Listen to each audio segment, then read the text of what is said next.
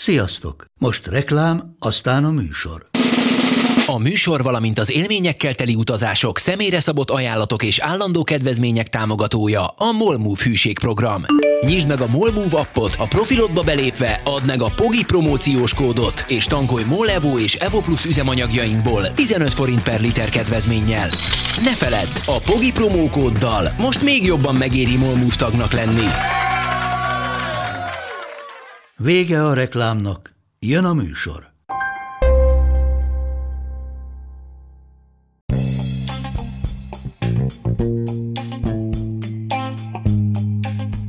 Ez itt a Pogi Podcast. Pogácsa Zoltán közgazdás, szociológus, politikai gazdaságtani podcastja a globális gazdaságról a klímaválság, az automatizáció, a digitális gazdaság, az egyenlőtlenségek és a posztdemokrácia korszakában. Aki ismer engem, az tudja, hogy nagy híve vagyok a skandináv modellnek, az északi modellnek, még könyvet is írtam róla. Úgyhogy amikor felfigyeltem Szegő Iván történésznek egy cikkére, amely arról szólt, hogy hogyan előzte meg Finnország Magyarországot, miközben 120 évvel ezelőtt még nagyjából egy szinten volt a két ország, akkor hamar arra gondoltam, hogy meginvitálnám Szegő Ivánt egy podcast adásra, hogy beszélgessünk arról, hogy ez hogyan történt, miért előzte meg Finnország Magyarországot. Ez következik most.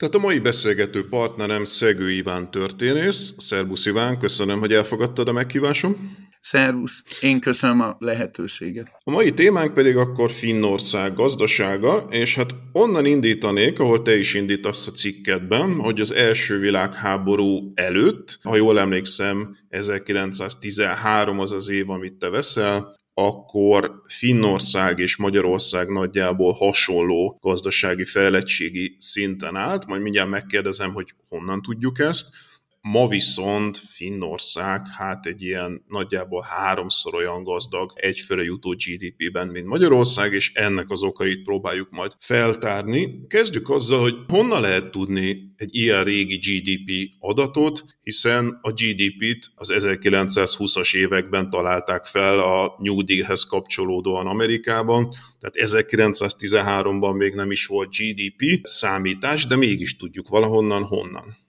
Valóban így van, GDP-t később kezdtek számolni, sőt, még annyival nehezítem a kérdést, hogy tulajdonképpen egyik ország sem önálló tényezőként szerepelt a nagyvilágban. Ugye az osztrák-magyar monarchia fejletlenebb fele volt Magyarország, amely azonban elég erősen zárkozott fel Ausztriához, mármint az Ausztriához tartozó részekhez, hiszen a másik fele az egy nagyon érdekes konglomerátum volt Galíciától Ausztriáig. A finneknél ugyanez volt a helyzet, csak ugye ott a méretek elképesztőek, ugye ott az orosz birodalommal a finn felfogás szerint ők ilyen personálunióban voltak, hogy az orosz cár éppen erről mit gondolt, ugye ezt most pszichológiai magyarázatokat nem adnék erre. Formailag valóban finn nagyherceg volt az orosz cár, de azért ez időnként nem érdekelte az oroszokat, hogy Finnország most ez tényleg egy önálló entitás-e. Teljesen önállónak nem mondhatjuk 1913-ban, tehát nem, hogy GDP nem volt, hanem hogy az országok léteztek-e, az is. Ha a birodalmi központokból nézzük, nyilván más a vélemény Bécsben és Szentpéterváron 19 1913-ban, de a lényeg az, hogy onnan tudjuk, hogy Ránki György, aki a az egyik legismertebb gazdaságtörténész volt a Kádárkorban, és azon kevés magyar történész közé tartozik, aki nemzetközi ismertségre tett szert az adott időben, és elég nagyfokú elismertségre. Ő mindenféle ilyen retro számításokat végzett, hogy ne tudományosan fejezzem ki magam. Nagyjából az ipari termelésből következtetett erre, hogy a finneknél egy kicsit gyengébb volt ez az ipari termelés, ha az adott korabeli területre viszonyítjuk nagyjából a gyárak termelését, ami egyébként elég kevés volt akkor Finnországban, és az viszont valószínűleg sokkal koncentráltabb volt. De te nem is, nem is Ránki Györgyre hivatkozol, hanem Angus Madisonre, akinek ugye a Groningeni Egyetemen működő nemzetközi adatbázisa, az ráadásul nemzetközileg összehasonlítható adatokat ad nekünk, akár ilyen, ilyen területi egységekre is, amelyek nagyobb területi egységeknek voltak a részei, mint Magyarország vagy Finnország.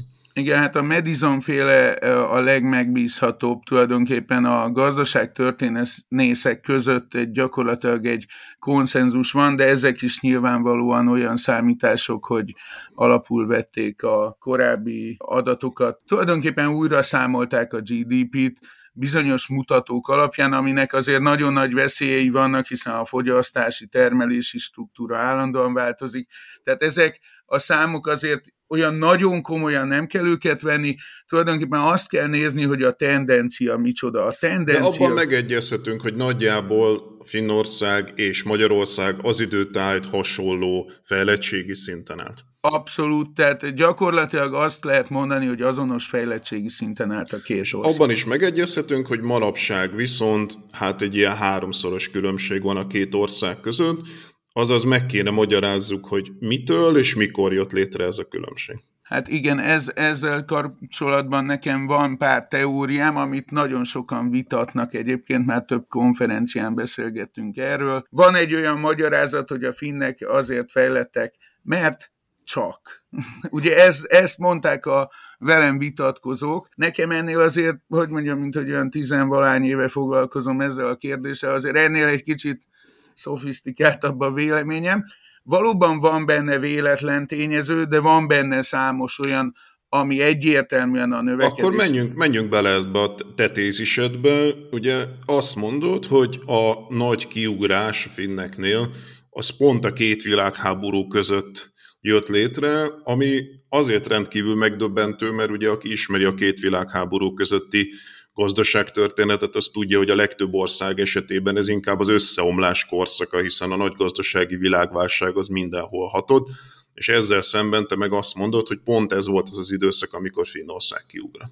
Igen, ez a kiugrás, ezt természetesen úgy kell tekinteni, hogy a válság Finnországban is hatott. Tehát a túltermelési válság az akkor még alapvetően nyersanyag kitermelése, tehát elsősorban a faiparra épülő finn gazdaságot szintén sújtotta.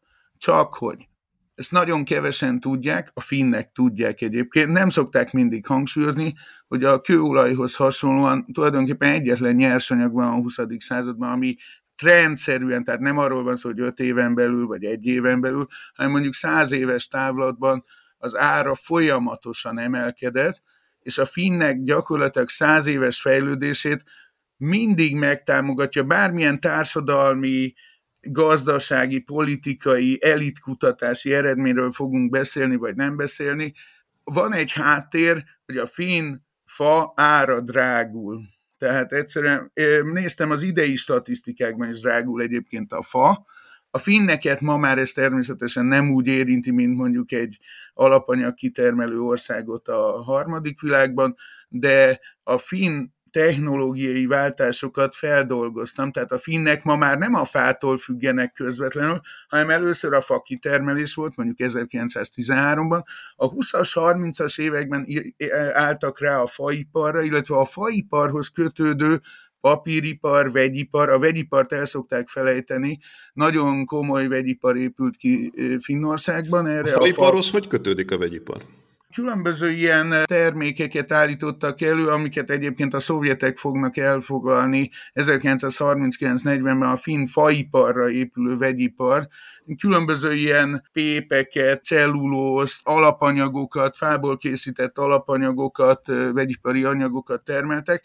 Amikor a finn-szovjet háború elindul 39-40-ben, a szovjetek első dolga, hogy ezt a részt foglalják el, uh-huh. ahol a ennek a vegyiparnak az egy negyede azon a kis területen koncentrálódott, amit elfoglalnak. A Na most ugye visszatérve a fára, és hát ugye tulajdonképpen itt azt sugallott, hogy ebben az értelemben Finnország az egy ilyen alapanyag kitermelő, hasonlatosan mondjuk Kuwaithoz vagy Szaudarábiához, De ugye ez túl könnyű magyarázat lenne abból a szempontból, hogy ugye te magad is idézed a híres Acemoglu Robinson féle könyvet, a Miért buknak el a nemzeteket, ahol a két szerző gyakorlatilag végigveszi ezeket az alapanyag kitermelő országokat, és arra a következtetésre jut, hogy bár lehet, hogy mi Magyarországról irigyeljük ezeket az országokat, mert nekünk nincsen különösebb alapanyag készletünk, de hogy ezek az országok tipikusan inkább bajba kerülnek, mint hogy meggazdagodnának, tehát ezekből lesznek a venezuelák, a polgárháborús nigériák, és hát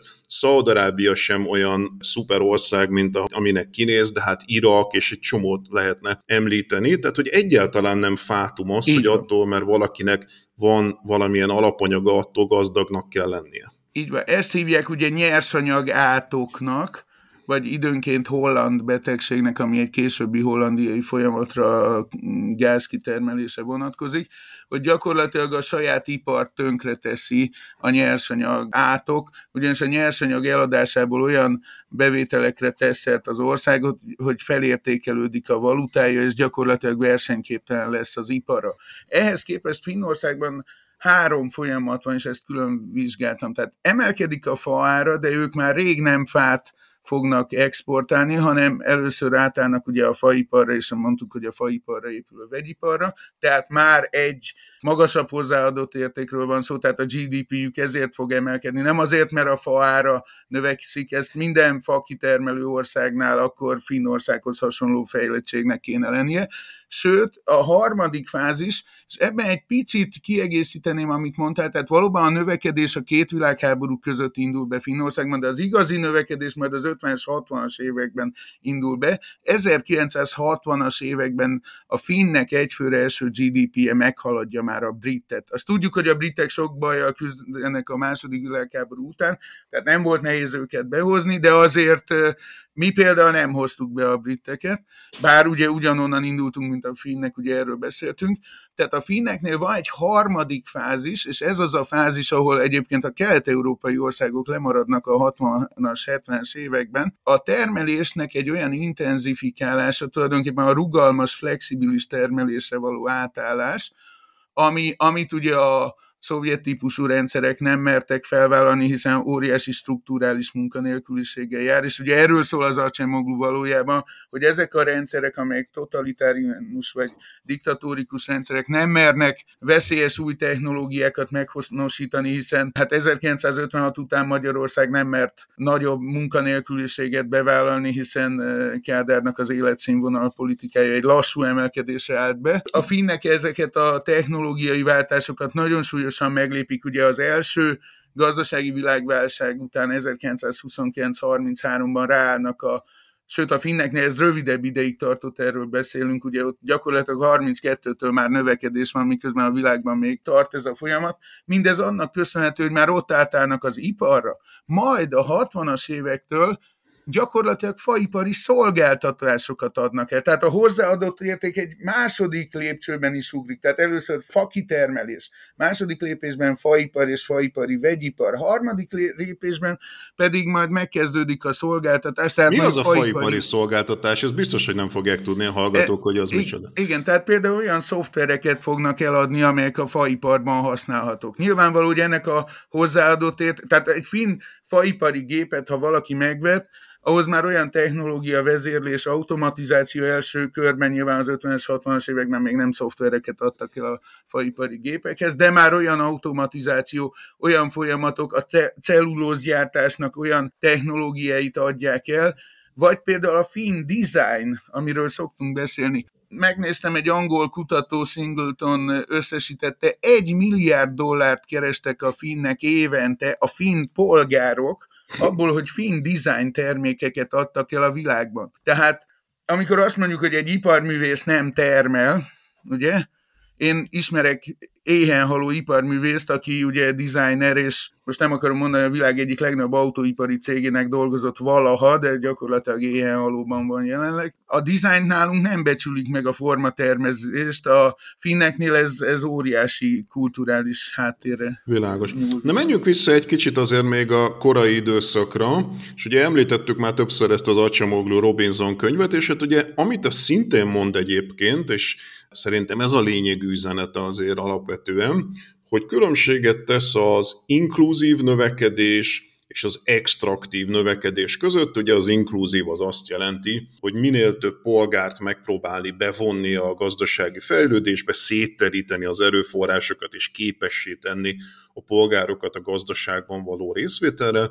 Az extraktív az pedig azt jelenti, hogy egy szűk elit, egy család, vagy egy valami fajta ilyen klán, mint Szaudarábiában a Saud család, vagy Venezuelában mondjuk Hugo Chávez és köre, vagy mondjuk Nigériában ugye ezek a háborús warlordok, ezek a törzsfőnökök, ezek, ezek elvonják az erőforrásokat, és nem terítik. És ugye te amellett érvelsz, hogy Finnország esetében is, mint általában a skandinávok esetében jelentősége van annak, hogy bizony már az első világháborútól kezdve terítették az erőforrásokat óriási jelentősége van, és teljesen egyetértek Ajemoglunak is ez a lényeg, és bevallom, hogy ilyen szempontból én nem találtam ki újat, csak a finnekre alkalmaztam azt, amit az Ajemogluék, Ajemoglu és Robinson ugye leírtak. Majd egy pici kiegészítéssel, mert Ajemoglunak van egy külön kutatása, ami ebben a könyvben nincs benne, és az, az még érdekesebb. Az mutatja meg, hogy miért tud mégis diktatúra is profitálni időnként ebből a dologból. Csak ez megtévesztő, mert a diktatúrák, tehát például ugye a karibi cukornád ültetvényekben a 18.-17. században óriási profitot realizált néhány angol, vagy francia, vagy holland ültetvényes, aki rabszolgákkal dolgozott. Ezek a karibi országok akkor, ha lett volna GDP számítás, valószínűleg a világ legfejlettebb országai lettek volna. Mondjuk 50 évig. Sajnos ugye egy ember életében 50 év az elég sok, történelmi szempontból ez semmi, és Acemogluék tényleg azt mondják, hogy hosszabb távon, több évszázadra visszamenőleg, természetesen tudjuk, hogy ma már ezek a karibi országok, ha nem lenne turizmus, talán éhen halnának, jó, kis túlzással, de a lényeg az, hogy a gazdaságuk összeomlott, mert ha túlzott kizsákmányolás van egy országban, és valóban nem az egész ország fejlődik, hiszen az, az ország 90%-át rabszolgaként dolgoztatják. Iván, érdekes kerülőút volt a Karibi szigetekre, de térjünk vissza igen. akkor Finnországra. Igen, Tehát Finnországhoz. Igen. Finnország esetében ugye amellett érvelsz, hogy a két világháború között több olyan elem is volt, ami az erőforrásokat szétosztotta, ilyen például a földosztás, tehát szemben Magyarországgal, ahol nem igazán volt érdemi földosztás, csak a második világháború után. Ilyen volt a népfőiskolák rendszere, az oktatásba, a humán erőforrásba való beruházás, tehát hogy nagyon sok mindent megléptek, amit a horti rendszer Magyarországa nem. Óriási dolgok ezek, valóban hortikorban több szakértő is irigykedve nézte a finn vagy a dán fejlődést, ugye a népfőiskolák ugye az a dánoktól veszik át a finnek. Az a lényeg, hogy a földosztás sokkal igazságosabb Finnországban, és sokkal hatékonyabb. Tehát nem nadrágszíj parcellákat osztanak ki, illetve nem mindig mindjárt elmondom, mert ugye kétféle földosztás van. A finneknél nem csak a társadalmi igazságosság érdekes, hanem az, hogy olyan földosztást csinálnak, hogy aki földet akar művelni, az kapjon egy valóban gazdaságilag értelmezhető területet, mert a 45-ös földosztás is ugye Borosilov Marsalnak a határozata volt a Szövetséges Ellenőrző Bizottság határozata, amit Nagy Imre írta alá, ugye, mint földművelési miniszter, de a lényeg az, hogy olyan kis parcellákat osztottak a hortikori vagy a 45-ös földosztáskor is Magyarországon, amelyek nadrágsi parcellák, és tulajdonképpen kiszolgáltatottabbá tették a földművelőket, mint korábban szinte, nem tudtak megélni azon a földön. A finneknél is voltak kisebb földosztások, de azt olyanoknak adták, akik városi munkások voltak, és ki akarták egészíteni a jövedelmüket, hiszen paraszti származású mindenki Finnországban szinte, az elit szűk rétegén kívül, és pont ez a lényeg a, a finn elitnek, hogy ez az az inkluzivitás, amiről beszéltünk, a befogadás, hogy olyan földeket, olyan mennyiségű és minőségű földeket adnak, amelyek megművelhetők. Aki akar gazdálkodni, az nagy területeket kap, plusz erdőket, mert az erdő, ugye beszéltünk róla, hogy a finn fa és faiparon alapul a, az, a két világháború közötti finn gazdaság, később már ez nem annyira jelentős, vagy pedig a városi, mondjuk azt, hogy egy ilyen munkás, földművelő kettős életet élő csoport, ami egyébként Magyarországon is megvolt, ugye ez a Erdei Ferenc is vizsgálja ezt a kettős társadalmat, hogy ipari és mezőgazdasági társadalom egymásra torlódik Magyarországon. Ez megvolt Finnországban is. Erre figyeltek, hogy ők egy két hektáros területet kapnak, mondjuk, amin mondjuk a városban dolgozva a zöldséges kertet tudnak csinálni, és kiegészítik a saját jövedelmüket, és hatékonyabb zöldségtermesztés is lett Finnországban. Azok nem 20 hektárt kaptak, mint mondjuk vidéken. Tehát a finn két fontos különbsége van a magyarhoz képest egyrészt igazságosabb, tehát nagyon figyeltek, hogy svédek és finnek ugyanúgy kapjanak, vagy ne változzanak az etnikai arányok. Ez akkor volt fontos, amikor a szovjetek elfoglalják a keleti finn területek egy részét, és finnek menekülnek keletről, svéd lakott a finn területekre. Ott arra vigyáznak, hogy nem telepítik be például a svéd falukba, kisvárosokba a menekülő finneket, hanem finn többségű területre telepítik le őket. Ez a Pászi nöknek a külön figyelt erre, hogy, hogy nehogy etnikai feszültség. Világos. Egyrészt tehát... igazságosabb, másrészt hatékonyabb. hatékonyabb. Kétféle föld. És nagyon hamar megtörténik ez a földosztás. Igen, tehát a 18-ban és a 20-as évek elején több ütemben egyébként. Ez nem azt jelenti, hogy megoldották a problémákat. Tehát ugye kell majd 39-40-ben is földet osztani a menekülőknek, majd 44-ben újra ezek a menekülők, most nem mondom el a történelmi részleteket, újra jönnek, tehát összesen hát én, a, mondjuk 45-ig legalább négy földosztás volt, mindegyikben mondom az igazságosság és a hatékonyság szerepet játszik, és Max Jakobsonnak a finn külügyminiszter volt Kekkonen idején, ő hívja fel a figyelmet mondjuk a svéd és finn különbségekre. Tehát általában a finnek a svédeket követik, de nem eléggé, és ez a, ettől hatékonyabbak. Ugye a svédek nagyon egyenlősítenek, vagy a finneknek szerencséjük volt, Jakobson tudja, hogy ez nem, ezt nem lehet így megtervezni, szerencséjük volt, gyakorlatilag mindig annyi földet osztottak, amennyi a, az aktuális társadalmi problémákat enyhítette, az e-, egyenlőséget fokozta, és a hatékonyságot vagy javította, vagy nem rontotta különösebben. Mert ugye volt később olyan földosztás, ahol nem volt olyan hatékony a földosztás, viszont egy óriási egyenlőséget teremtett, és az embereknek egy olyan biztonságot, amiből aztán később a saját oktatásukra, a saját fejlődésükre tudtak költeni, tehát egy, egy kiegészítő megélhetést nyújtott. Tehát tulajdonképpen a... a földosztás az azért fontos, mert olyan embereket hoz létre, akiknek van anyagi biztonsága, akik polgárként részt vehetnek a demokráciába, akik be tudnak fektetni a saját gazdasági fejlődésükbe. Pontosan.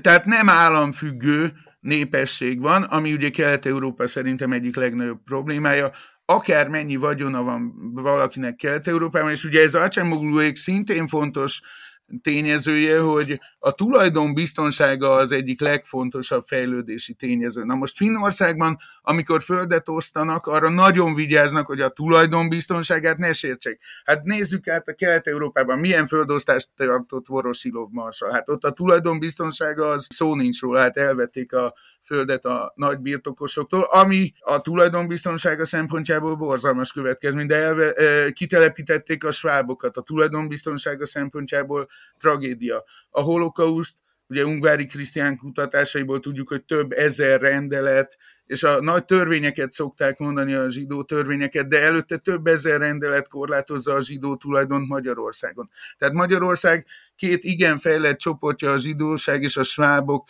kitelepítése, és de, illetve deportálása a holokauszt, a, a két gazdaságilag legaktívabb réteget sújtotta. Tehát ez Finnországban. Finnországban kinek a földjét osztották szét? Nagyon bonyolult a kérdés, tehát vásároltak földet, állam megvásárolt tulajdonosot, nem elvette, vagy kisajátította, vagy mint Vorosilov Marsa, nem tudom, rendelkezett megvették. Általában viszont arról volt szó, hogy az állami földeket vagy ilyen valamiféle közösségi tulajdonban lévő földeket osztottak szét, de ahol ez nem volt, erre nem volt lehetőség, akkor ott vásároltak magántulajdonostól, és természetesen piaci áron, tehát nem kárt okozva. Mhm, mhm. Viszont azért nyilván erre pénz nem volt mindig, és nem volt egyenlően, tehát ennek az elosztása, és ott is azért okozott gondot a törlesztés, tehát sokan hitelbe kapták ezt, szóval nem oldott meg általában a földosztás minden társadalmi problémát, viszont hatékonyságra ösztönözte a bérlőt beszéljünk egy kicsit a másikról, a, a, a népfőiskoláról, mert nem biztos, hogy mindenki tudja, hogy mi az a népfőiskola. Igen, ez egy tulajdonképpen egy Dán kezdeményezés volt, most olvastam, nem is finn, bár a finneket, dánokat irilli Cetler Jenő, a hortikori agrárközgazdász és politikus, aki irigykedve írta a Dán főiskolákról, amit a finnek meghonosítottak. Arról van szó, hogy tehát az eredeti koncepció az, hogy most az, hogy kell-e tudni a latinul mondjuk mindenkinek a 20-as években, vagy ógörögül, hogy a dédapám még megtanult, Kisvárdán született. Szóval ez az ógörög tudás, ez bevallom nem mindig volt olyan hasznos. Az Iliász tudta kívülről, meg mit tudom én, ezzel nehéz több búzát termelni az adott évben. A finneknél viszont az történt, hogy átvették ezt a Dán modellt, és gyakorlatilag népfőiskolákat létesítettek, ahol olyan tudást közvetítettek, ahol egyébként némi humanisztikus tudás is volt, tehát nem, az, nem arról van szó, hogy nem tartották fontosnak a, például a latin nyelv, azt hiszem Finnországban van latin nyelvű rádió is talán, most nem akarok azt hiszem ott van az egyik utolsó latin nyelvű rádió, tehát nem arról van szó, hogy a finnek nem szeretik a latin műveltséget, arról van szó, hogy a, amikor egy egyenlősítő társadalmat csinálunk, akkor olyan eszközökkel kell az oktatásban dolgozni, ami az adott népesség számára a leghatékonyabb, legkönnyebb tanulást biztosítja. És a finn oktatásnak ez a lényege, bármilyen kutatást nézzünk, nem arról van szó, hogy a legjobbakat oktatja még jobban. Azok elmennek úgyis a Harvardra, ezt tudják, tehát most ezzel nem kell foglalkozni. Ők a legrosszabbakat hozzák fel a középszintre. Finn matematika oktatást vizsgálta egy amerikai matematika tanár. És azt látta, hogy a döntő rész az, hogy például a lányokat jobban segítik matek tanulásnál, mert a lányok félnek a matematikától. Amikor viszont ezt a félelmet, ez egy pedagógiai módszer feloldják, és nem versenyeztetik például a matematikából a gyerekeket, ami egy stresszt okoz, főleg a lányoknál, akkor a lányok teljesítménye sokkal jobban megugrik, és eléri a fiúkét. Ugye Magyarországon, hát én egy versenyiskolába jártam, ahol nem tudom, 38-an voltunk, és nem tudom, hát a lányok arányát most nem tudom fejből kiszámolni, de elenyésző volt. Lényeg az, hogy a finneknél ilyen szerintem nincs. Tehát ugye alapvetően a népfőiskola az olyas valami, amit az állam finanszíroz, helyben van, és a szegényebb sorsú embereknek ad praktikus tudást, amivel a mezőgazdaságban, a faiparban elindulhatnak egyfajta karrierpályán. Igen, és emellett ad általános műveltséget is, tehát nem mellőzi azért az általános műveltséget, az írás tudatlanságot felszámolták, illetve mint hogy protestáns ország, Finnországban ez eleve rendkívül minimális volt, mert ugye a protestáns országokban a saját nyelvükön olvassák a Bibliát a reformáció óta, tehát ez a probléma kevésbé volt fontos Finnországban, de a lényeg az, hogy praktikus tudást adnak át, és olyan tudást, ami a mindenféle szinten az életben való boldogulás segíti. Tehát ilyen szempontból tehát a humán tantárgyakat is tanították, és az a lényeg, hogy egyenlősítő, tehát hogy az állam támogatja az ott tanulókat, ellátást ad, hogyha benlakásos iskoláról van szó, most ugye itt van ez a Fudán Egyetemről való vita, hogy most a diákváros kell, vagy Fudán Egyetem. Nyilvánvaló, hogy egy diák, aki nagyon szegény családból származik, már pedig Finnországban nagyon sok szegény család volt, mondtuk, hogy fejletlenebb volt, mint Magyarország. Hát gondoljunk bele, hogy az 1913-as Magyarországon milyen sorban éltek mondjuk a napszámosok. Tehát itt Finnországban is iszonyú szegénység volt. Hát ezt a szegénységet nem lehet úgy felszámolni, hogy akkor mindenki iratkozzon be a Fudán Egyetemre, mondjuk. Uh-huh. Tehát, hogy nem tudom, 500 ezer forintos havi tandíjért. Itt, itt olyan képzést kell adni, ami mondjuk egy majdnem írás tudatlan, vagy minimálisan írás, a Bibliát olvasni tudó fiatal parasztgazdát olyan szintre hoztak fel, és ez a lényege az írásomnak, hogy a finn termés átlag megduplázódik, vagy megsokszorozódik bizonyos terményeknél. Tehát azt mondják, hogy a finn mezőgazdaság hatékonyság fejlődése az, hogy duplájára emelkedik a hatékonyság, ezeknek a népfőiskoláknak köszönhető, egyrészt a földosztásnak, hatékony földosztásnak és hatékony képzésnek hatékony és adekvát képzésnek, tehát ahhoz a szinthez megfelelő képzésnek, ami ott kell. Tehát humántőke, humántőke, humántőke. Így, egy, ez, ez hosszabb távon, még egyszer mondom, a faiparnál is látszik, sőt a faipari szolgáltatásoknál, hogyha emeljük az oktatás színvonalát, akkor nem favágókra lesz szükség, hanem faipari szoftvermérnökökre, akik majd eladják a programokat. A, a, a fát kitermeli bárki a világon, de az, hogy egy olyan szoftver gyártson, ami a leghatékonyabb egy, mondjuk például a fa ültetésnek is, ugye, tehát az, hogy Finnországban állandóan pótolják az erdőket, hát nyilvánvaló, hogy ezt nem egy ember számolja ki otthon papíron, ceruzával. Világos. Na, akkor viszont a következő logikus kérdés, hogy ugye hát itt tulajdonképpen arról beszélünk, hogy a finnek megvalósítanak egyfajta ilyen skandináv jóléti államszerűséget elég korán, vagy az Acemoglu féle gondolkodásban egy ilyen inkluzív gazdasági rendszert, még mielőtt mondjuk ugye a 30-as években Svédországban elindulna azt, amit aztán ténylegesen skandináv jóléti államnak nevezünk, de ez egy hasonló irányba mutató fejlődés. Miért? Mert ugye az elit az ott is elit, az elit ott is megosztott volt, és ugye írod a cikketben, hogy tulajdonképpen abban is nagyon hasonlít Magyarország és Finnország, hogy az első világháború után ott is véres polgárháború volt, sőt, még véresebb polgárháború volt, mint Magyarországon a tanácsköztársaság és a fehér terror. Beszélnél egy kicsit erről? Hát ez a legdöbbenetesebb dolgok egyike Finnországban, hogy lakosság arányosan 30-50 szeres népírtás volt a vörösök és fehérek 1918-as finn polgárháborújában, hogyha ezt a magyar tanácsköztársaság és fehér terror, meg mindenfélevel összevetjük. Tehát Magyarországon körülbelül 2000 áldozat volt, Finnországban hát nagyon változó, mert azért nem tartották nyilván a finn koncentrációs táboroknak a lakóit. Ugye egy finn koncentrációs tábor, az, azt ne gondoljunk valami komoly létesítményre, elég, ha bekerítenek egy jégmezőt, és ott hagynak embereket. Tehát ott azért nem tartották nyilván a fejérek, hogy hány vörös katona halott éhen, vagy, vagy pusztul el fagyok között.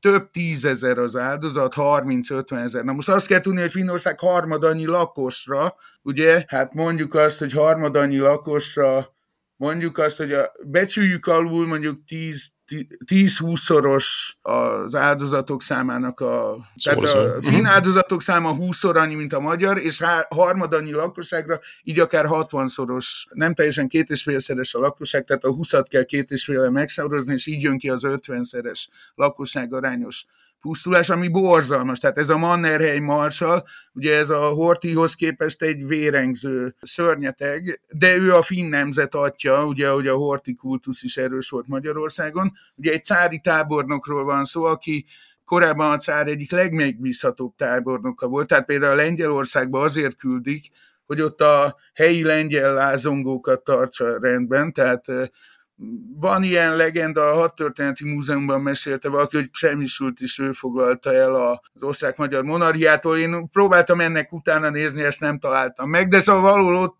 nagyon komoly katona volt, a cár egyik legmegbízhatóbb, a finnek a cári gárda legmegbízhatóbb alakulatai voltak, mint ahogy később a német náciknál is a legelitebb alakulatokat a finnek védték, például a Stalingrádból nem bekerített alakulatok visszavonulásakor, tehát, tehát a finn, har, finnek harcértéke elég magas, de térjünk vissza, ugye az, ugye az alapvető kérdés az, az volt, hogy mi történt ott az első világháború után, ugye? Igen, tehát, hogy ugye van ez a polgárháború nagyon hasonlóan Magyarországhoz, ahol gyakorlatilag... Miért jutnak túl, igen, ez a vörös és fehér. Tehát az a lényeg, hogy Mannerheim Marshall ugye egy vérengző szörnyetek, de leveri a vörösöket.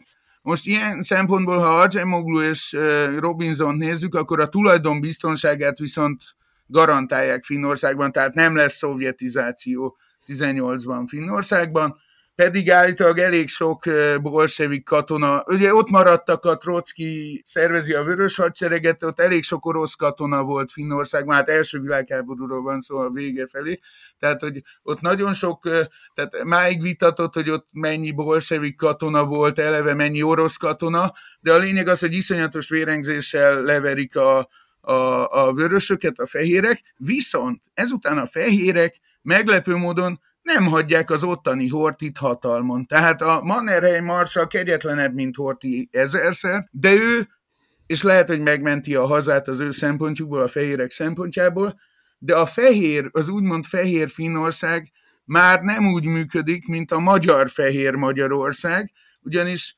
választásokat tartanak, Mannerheim megbukik az elnök választáson, és gyakorlatilag egy szövetség jön létre az agrárpárt, ugye itt megint arról beszéltünk, hogy földosztás van, egyenlősítés, az elit beemeli azokat a rétegeket, amelyekről tudja, tehát a szociáldemokratáknak azon részét, a Weinő Tanner vezetésével, akik nem a bolsevik fordulatban bíznak, hanem egy egyenlősítő, de lassabban egyenlő. Tehát nem egy óra alatt egyenlősítenék Finnországot, hanem mondjuk 10 év alatt, 20 év alatt, 30 év alatt. Tehát egy szociáldemokrata agrárius vonal egyre jobban be tud kerülni a fehér, tehát alapvetően egy fehér irányítású Finnországban, amely azonban demokratikus játékszabályokat fogad el. És tulajdonképpen ez az inkluzív elitnek a lényege. Tehát a konszenzusos finn elit az legendás. Máig hát Szemben, tehát szemben azzal mondjuk, próbáljuk meg Magyarországon egy analógiát felrajzolni, ez olyan, mint hogyha mondjuk a két világháború közötti Magyarországon nem lett volna Betlen PR paktum, és mondjuk titkos szavazás lett volna, és mondjuk esélye lett volna a szociáldemokratáknak, meg a kisgazdáknak mondjuk parlamenti többséghez jutni, és akár kormányozni is mint ahogy Magyarországon kisgazdák voltak a legnagyobb párt, ezt kevesen tudják a hortikor elején, csak a Betlenféle keresztény párt megpucsolta a kisgazdapártot, beléptek és ott átvették a hatalmat, tehát ebből jött létre az egységes párt. Tehát Magyarországon is ez lett volna, hogyha engedik a választást. Tehát Finországban sem a munkás mozgalom volt az egyetlen egyenlősítő mozgalom, elég lett volna Magyarországon is először az agrárius érdekeket képviselni egy rendes földosztással, tehát nem ez a nagyatádi féle nadrágsi parcellákat 1920-21-ben, amit mondom, a Cetler Jenő a hortikori azt hiszem parlamenti alelnök is lett később, elemez, de mondom agrár közgazdász, aki mondja, hogy mennyire igazságtalan a magyar földosztás. Ráadásul a magyar földosztás már a hortikorban nem vette figyelembe a tulajdon biztonságát, mert nem írták át rendesen a telekönyvben, igen, tehát a, nem vezették át. Például azt adóztatta a hortikorban még mindig a magyar állam, akitől elvették a földet, de még nem írták át az új nevére, az már használta a földet, hasznosította, de még az előző tulajdonos adózott utána. Tehát... A másik, amit írsz, ami nagyon érdekes volt, hogy Finnországban nem csak, hogy titkos szavazás volt, hanem a nők is szavazhattak, Igen. és hogy az egyik első ország volt a világon, ahol a nők szavazati jogot kaptak, nem csak abban az értelemben, hogy szavazhattak a választásra, hanem rájuk is lehetett szavazni.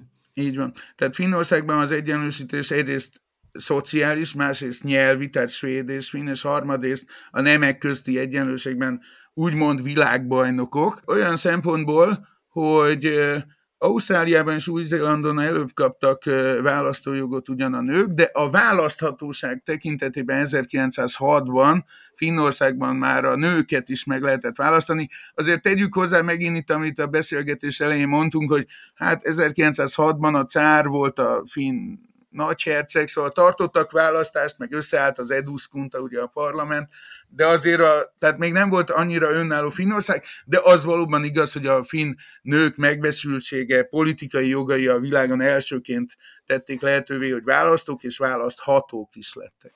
Tehát, hogyha össze akarjuk foglalni, amit mondasz, az tulajdonképpen az, hogy a két világháború között eltávolodik Finnország Magyarországtól gazdaságilag. Ennek az elsődleges oka az az, hogy egy inkluzív, acsamogló értelemben vett inkluzív növekedés van, ahol minél több embert próbálnak képessé tenni arra, hogy humántőkén keresztül a gazdasági fejlődésből kivegye a részét, tehát nem egy ilyen extrém koncentrált gazdasági rendszer jön létre, mint Magyarországon, és ehhez ráadásul társul egy demokrácia is, ahol mindenfajta politikai párt versenyezhet, hatalomra kerülhet, titkos szavazás van, női választójog van, tehát egy tulajdonképpen egy demokratikus jóléti állami működés az, ami megalapozza ezt.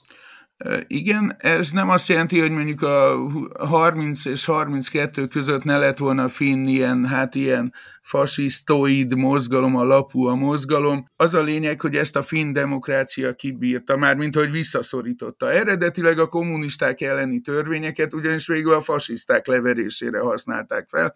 Mondjuk a finn fasizmus azért ez egy kis túlzás, mert ez a lapú a mozgalom, hát ez nem gyilkos vagy ölt, mint mondjuk az utcai harcok ott Németországban ebben az időben. Pont a kutatások is mutatják, hogy a finn fogyasztói társadalom ekkor erősödik meg, szinte másfélszeresére nő a fogyasztási cikkek termelése ebben az időszakban, ahol máshol iszonyatos nélkülözés van a két világháború között. Tehát itt a finn fasizmusról nem lehet beszélni, csak azt lehet mondani, hogy vannak olyan mozgalmak, amik szeretnének valami hasonlót. Ezt körülbelül két év alatt visszaszorítják a finnek, méghozzá pont a jobb, akkor éppen egy jobboldali elnök van, és az, az szorítja vissza őket, pont a kommunista ellenes törvényekre hivatkozva. És akkor még egy utolsó kérdésem lenne, amit említesz a cikkben, ez pedig a leértékelésnek a szerepe.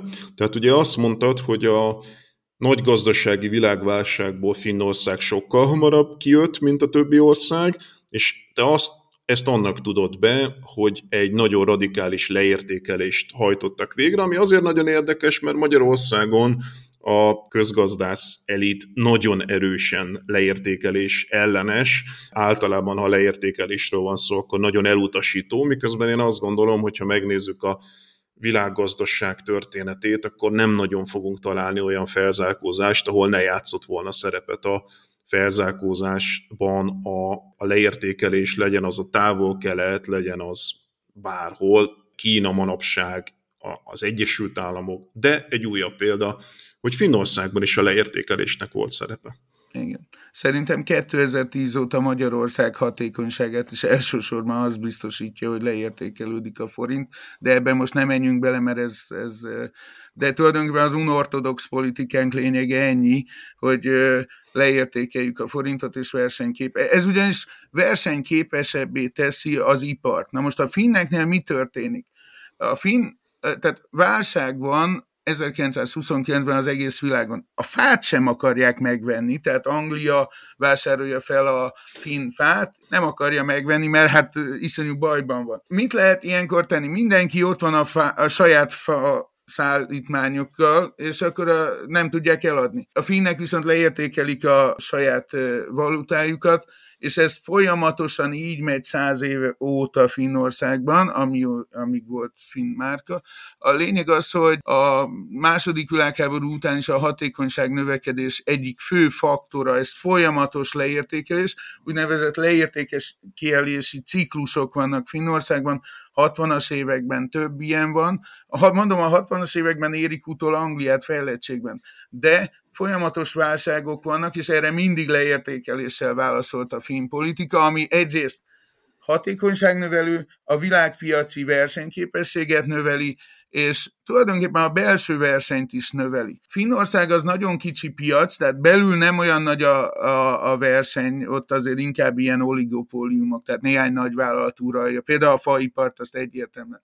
Ugyanakkor a faipari exportban óriási verseny van köztük. Tehát a, belül lehet, hogy van egy megállapodás köztünk, most ezt így fejből nem tudom megmondani, de a, azt tudjuk, hogy korábban volt, nyilván ma már ezt jobban az EU miatt jobban kell szabályozni, de a, a, a külpiacokon éles verseny van. Tehát ott svéd cégekkel fognak össze időnként, néha maguk próbálnak a piacra menni. Tehát az a lényeg, hogy a szabad piac, és ez nagyon fontos, tehát egyenlősítés van Finnországban, de sokkal kisebb, mint a svéd egyenlősítés, és a piaci mechanizmus sokkal erősebb. Talán a német szociális piacgazdasághoz lehetne inkább hasonlítani. Vannak svéd modellre emlékeztető dolgok, és tulajdonképpen a, a, inkább egy német-dán fejlődési út is látszik a finneknél. Na innen fogjuk folytatni, mert hogy én ma azt terveztem, hogy ezt a két világháború közötti korszakot beszéljük át, de miközben beszélgettünk, egyre jobban megfogalmazódott bennem, hogy érdemes lenne majd egy következő beszélgetésben a második világháború utáni időszakot, és hát nyilván mindenki kíváncsi a Nokia-nak a szerepére ebben az időszakban. Tehát, hogyha van kedved, akkor majd egy következő beszélgetésben vegyük végig a második világháború utáni időszakot és a Nokia. Rendben, nagyon köszönöm a lehetőséget, és akkor a mostani beszélgetésnek pedig nagyon örültem. Én is nagyon örültem, köszönöm szépen. Finnország és Magyarország gazdasági fejlődésének összehasonlításáról beszélgettem Szegő Iván történésszel.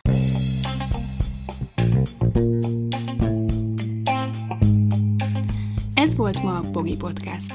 Ha vitába szállnál az elhangzottakkal, vagy témát javasolnál, keresd a Pogi blog oldalt a Facebookon. Ha támogatnád a podcastot, azt a www.patreon.com per Pogi Podcast oldalon teheted meg. Köszönjük! Ha más podcastekre is kíváncsi vagy, hallgassd meg a Béton műsor ajánlóját. El tudod képzelni, hogy a podcastet, amit éppen most hallgattál, fél év múlva már a mesterséges intelligencia generálja? Mi sem. De ha érdekel, eljötte már a gépek lázadása. Hallgass bele az Embertelen podcastbe. Orsós Lajos vagyok, a műsor házigazdája. Egyelőre még élőben. Egyelőre. Fedezzük fel együtt, hogyan ismerkedik, randizik, mesél és vitatkozik Betty és Péter, két teljesen mesterséges intelligencia. Lajos, a podcast címét mond még egyszer, Léci. Oké. Okay. Embertelen podcast. Ez a műsor a Béton közösség tagja.